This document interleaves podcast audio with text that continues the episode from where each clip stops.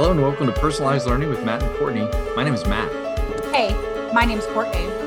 We talk about what? Oh, um, the the the do dos and don't dos of personalized learning. And we are going to talk a lot about do dos and don't dos today. And Yeah, we're kind of getting back to the do dos and don't dos. yeah, We boardwalked a little bit, but we're back, people. We're, back. We're back. We are definitely back. Uh, today, uh, Courtney wants to talk a little bit uh, something around schedules. Yeah, something something around schedules. So I've been thinking about here's here I right behind the curtain, right?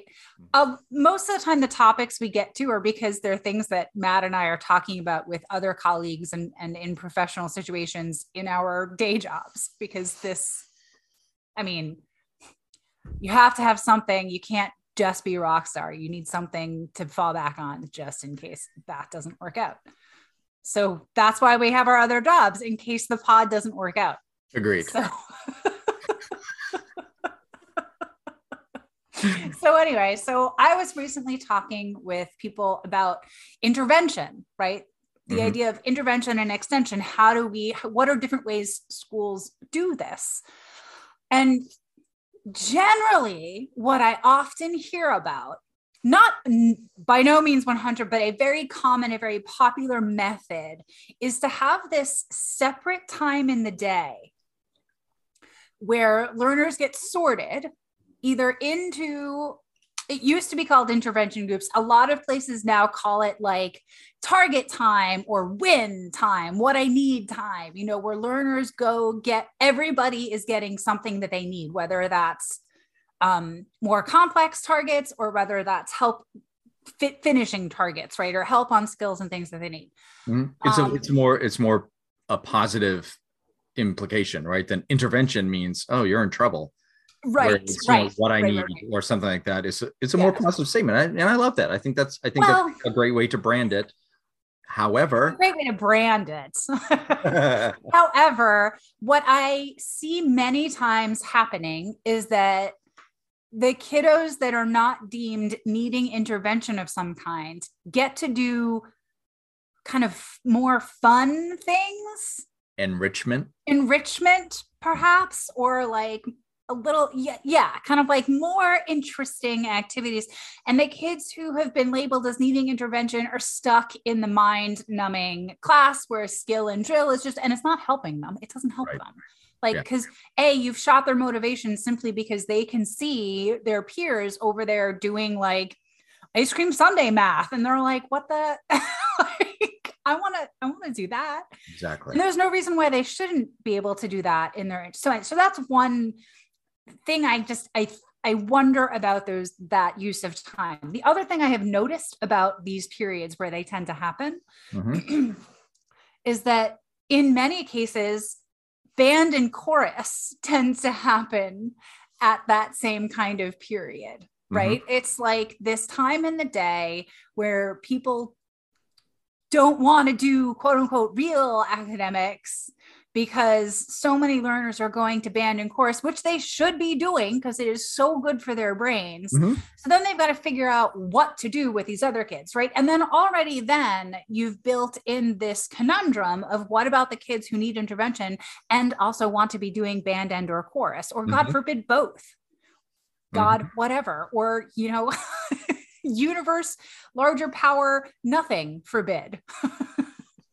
so, so yeah, those are just some of the things I think about, like with how um with this drive for intervention how are and striving to personalize it as best we can is that separate time in the day period really the best way to do it Okay. i don't know what do you, what I- do you think about Well, uh, I'm glad you brought up the part about the band and chorus part. yeah uh, because in many schools that is a a huge part of what we want kids to do, right? To have those different opportunities. And as you said, so now what do you do with the kids who don't want that?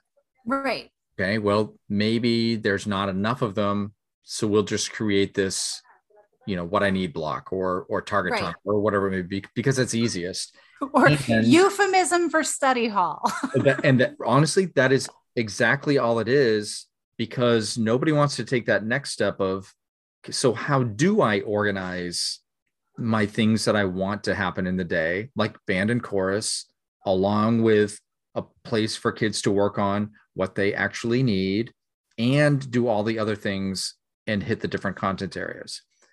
Yeah. And as I'm saying that, I'm realizing, well, that just sounds overwhelming, Matt.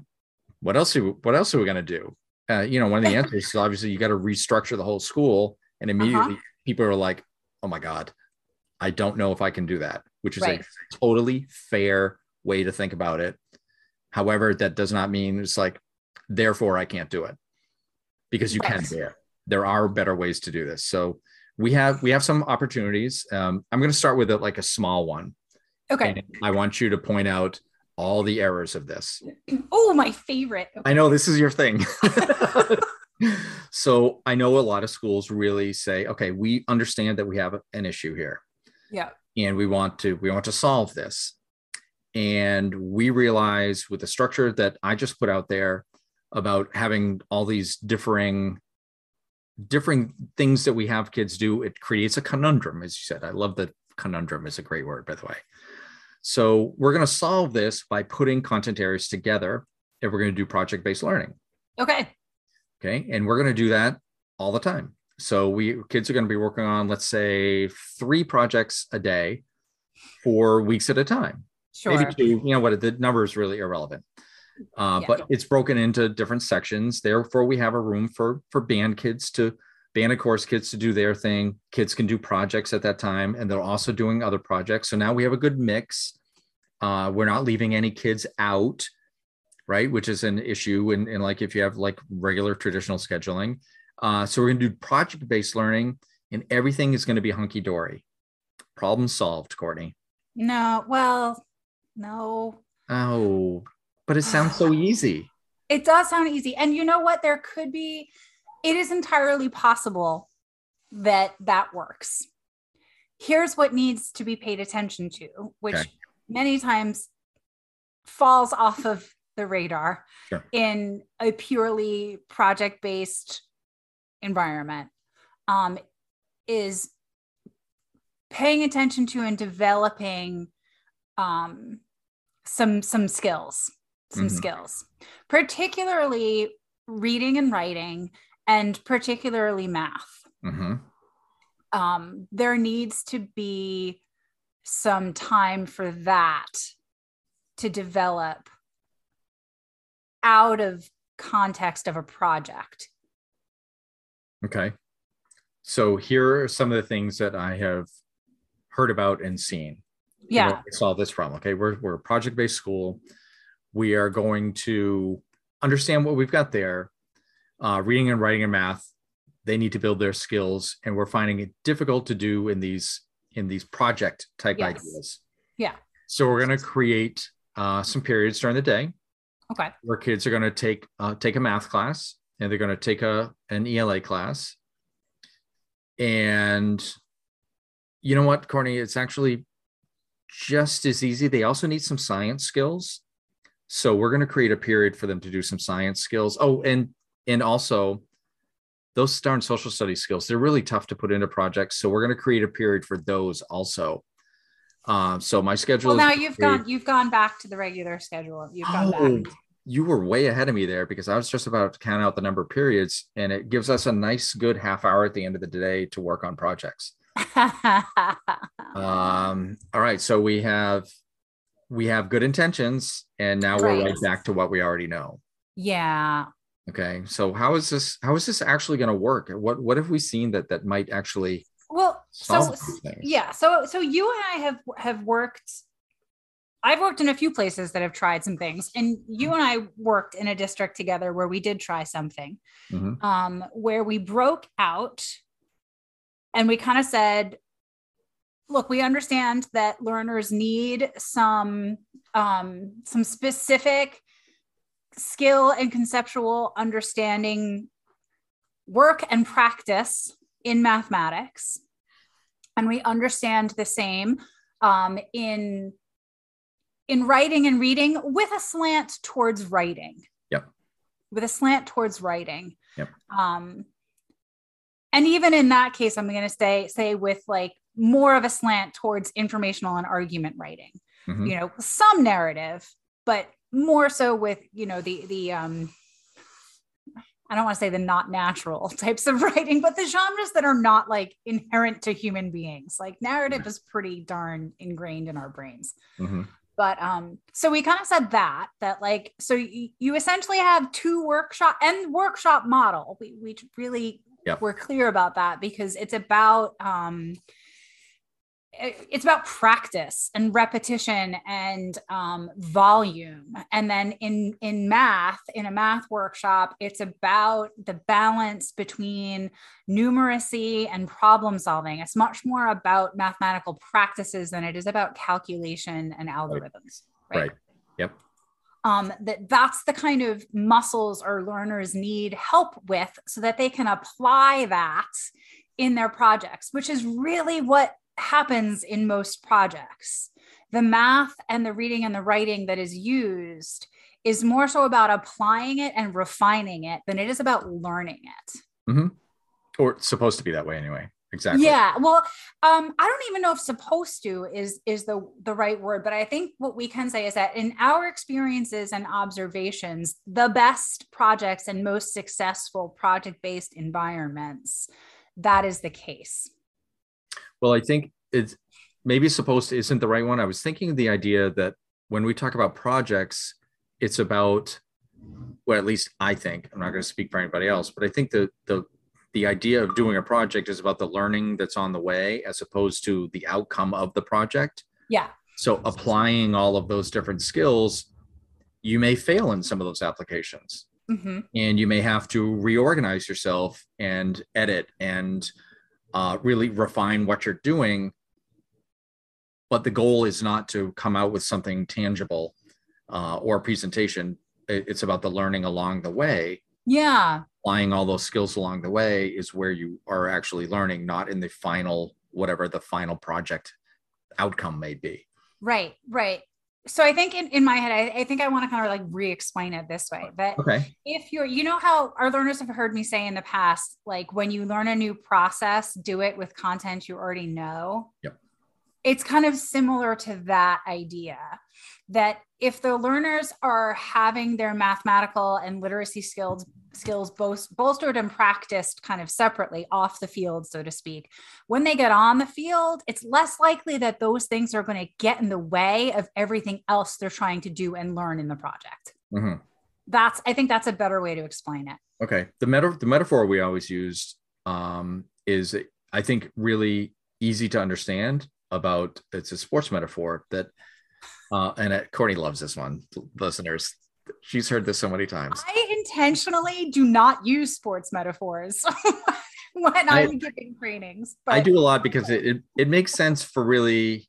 I mean, everybody knows some sports, right? everybody knows some sports Right. Right So this could really be applicable with literally any sport.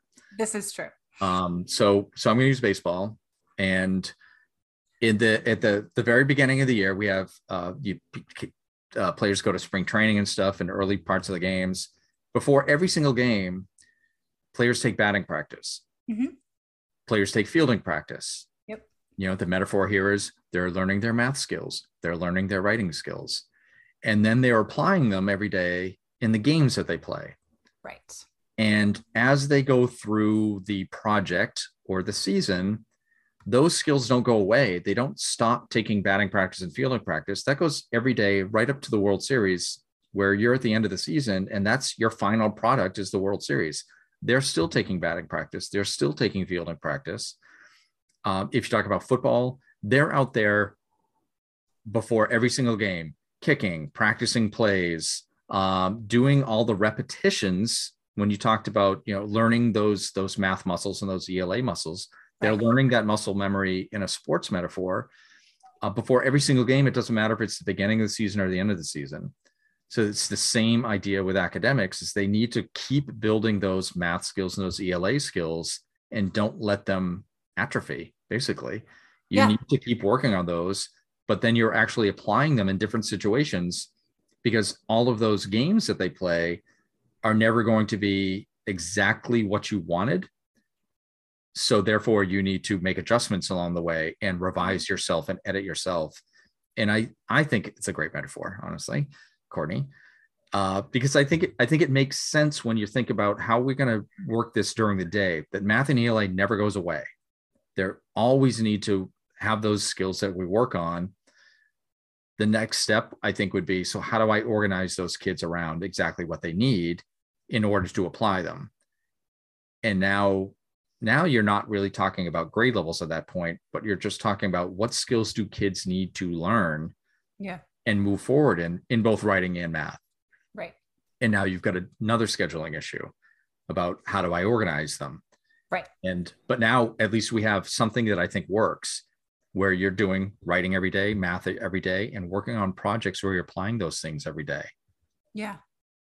I think you've got a good schedule. And yeah, you know, that's a schedule that we kind of had in one of our schools.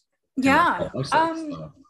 I think so you could go so many different ways with this, right? Like you could just leave that wide open. And if you are uh, a solo teacher doing this, then you you've got it right you don't have to coordinate with other teachers even if exactly. you're a team of two it's a lot easier um, but w- once you start to add in more than two people i think then adults start to panic yep. and we want to do this thing and to some extent it's necessary and this is something i am one like raw still wrestling with in my head okay I, i'm stuck between um not liking parts of this and liking parts of this and trying to find the both end. So the the thing that I see happen is that adults overlay schedules on this open project based time. Mm-hmm. Whether that's splitting the this, like let's say you have the afternoon, right? From 12 for easy, you have from 12 to 3, right? So maybe splitting it in half so then kids, learners have to be in two projects at one time, or saying, you know, well, you know, on Tuesdays and Thursdays, they've got band. So, you know, so kind of trying to make these like Franken schedule things to accommodate all of that rather than just like letting it flow, right? And letting it happen. Then they also try to do this, um, like putting a a, a longer term boundary around the projects, right? Like we're gonna, every project is gonna go for six weeks. And then at the end of the six weeks, we do this whole kind of like, you know, signing up for your college classes type thing and reshuffle the kids into different. Um, and I, uh, and it is needed, something like that is needed to some extent, especially if you start to have like four, five, six teachers involved in this right? And you're not keeping it into pods of like one or two teach you know you, you know like okay. um and i start to see those structures creep in and start to actually ruin the intent of the whole open structure anyway of just having workshop for the for reading and for ELA math and then open project time. Okay. So that's that's a piece that i struggle with still around this. Like i know there's a both end in there some, somewhere. Mm-hmm. um i'm just not sure what it is yet. Interesting. I didn't really think about that how it that the creep part is what you what you that totally makes sense uh, I'm pretty sure you don't have a solution for this right now, right? I don't. Yeah, because I'm nope. thinking like I don't I don't know what to do because a project has to end eventually that yeah you know in a lot of a lot of places that do this type of uh, this type of thing anyway have like a celebration night where yep. parents get to go and see all that sort of thing so that implies you have to have some type of end there's an ending right um yeah, I think I think part of what I have seen happen is then that the the stress for the adults becomes more about the scheduling and sorting the kids than it is about the facilitating the projects. And that's when it becomes a problem. Okay. So, what maybe it's something like, okay, a six week project and then like a two week something else, you know, like that feels maybe more like quote unquote a traditional schedule where, you know, I don't know, I mean, maybe you just you focus on like, you know, okay, we're going to do two weeks on how to use microscopes because we know that the next projects coming up are going to involve, micro, you know, like mm-hmm. maybe it's something like that to to give a little leeway because it also doesn't have to be full on all the time. But I do think when it's one or two teachers doing it themselves with just, you know, with a limited, like, you know, 40 kids, 50 yeah. kids, like that's way more manageable as far as the flexibility of managing who's actually doing what and what kinds of projects are happening.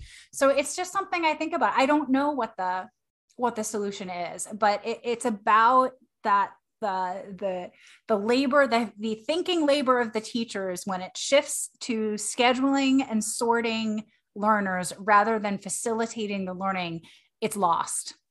Okay. I think that makes that makes perfect sense. I like your idea of having like something else to do in between projects. Yeah. Um, as long as that doesn't turn into uh, ela class math class science class et cetera et cetera um, which I think easily could. But I think uh, I like your idea of like we're gonna we're gonna all learn about using microscopes, right? And have dedicated time to do something that leads into the next project. Yeah, that, that still feels kind of open and not so traditional, right? So kids don't fall back into that. Also, I love that idea. I think that's really that's really that might be a really good start mm-hmm. um, to see what this looks like um so i'm feeling we came out of this with like we don't really have answers for everything which is oh my gosh we might have to put this on the calendar it's a day we don't have answers i i know well i wouldn't say that we had some answers and then we have just some unknowns.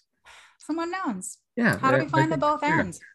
You know what? you, I, and what other what other ideas are, are there out there? I mean i've seen so we saw a high school that um totally like they made their schedule much feel much more like a like a, a college schedule mm-hmm. Right? And where the teachers i think this is also part of it too right? In that environment the teachers had flexibility around their teaching schedule. They didn't necessarily all have to be there every day from seven to three. That was super interesting. Yeah, that um, that allowed teachers to connect in different ways yep. and plan in different ways. Um, I was just thinking as as you were talking there, like, okay, what do we usually say when uh, when we have like unknowns as to what to do? Uh, what's our what's our standard answer to that one? Isn't it just uh, hey, let's ask the kids. Ask the kids, totally. Yeah, yeah that's let's let's ask the kids on this one because we're yeah. we are stuck on this one about yeah. what to do if we've got something set up. Like, okay, so how does this? How do those transitions happen? Uh, Let's ask the kids. Let's do that. You know, that's our, our answer to everything. Let's just ask the kids. That's the freaking I like kids. that. You know what? It's nice. It works, and that's less stressful for adults. I think because now we're really meeting their needs, which is yeah. really the goal of what we want to do. So I, I'm going to call us winners today. Oh, okay. Good. I think we have answers. The answer is ask the kids. You know, get great ideas, but also involve the kids with some of these things. Mm. Uh, hmm. it doesn't all have to be adult based.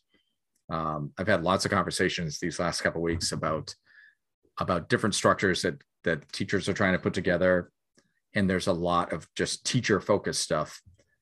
And yeah. you know, when we throw out, I've thrown out the answer. Well, you know, what have you asked the kids about? And they're like, uh, I'm like, well, start with that one, and you'll get about fifty thousand more ideas in about five seconds. Yeah. Um, and it, it's a lot better to have a wider range of opinions from the kids than it is just us because we're in our adult bubble it's yeah nice it's a rough bubble put them together yeah it's no fun sometimes uh, it's hard it's difficult i mean just think of all the things that we've talked about here about scheduling and sorting and organizing and setting up these projects and how where where all the kids going to be there's a lot going on but if we're doing it with the kids input about this is what I want to do, this is what I want to see, let's make these things happen, then adults have a pathway at that point that yeah. works for the kids and not just hoping it works for the kids. Right. So that's a good place to end right there. Where can you find us, Courtney, if you ever want to interact with Courtney or myself? Uh, well, we do both have uh, Twitter handles. Um, I am at the Lowland Sea. Matt is at Eat Sleep Stats. and the podcast is at P-Learn MC. Everything P-Learn MC. Yep. Uh, our parking lot uh, is still wide open. You know, we're gonna do some we're gonna do some nice, awesome live radio right here to see if anything is on live live radio to see if anything's on our parking lot. Anything on the parking lot. And I am looking at a lot of blank green space right now. a lot now. of green space. Hey, go, yeah, go put some questions on the parking lot. Um, and we're going to link to it in the show notes, which is something I haven't said in ages. So we're going to do it. And we might even like fire up the old Twitter machine. maybe see if that works again. You know what, See, listeners? I, I to- might, we might have to unplug it for 10 seconds and plug it back in. I was thinking we we may do that, and then of course we'll have to like find the password to it to get back into it. I'm sure we've got it written down on paper here somewhere, Courtney. I don't know it. All right, listeners, uh, we will talk soon.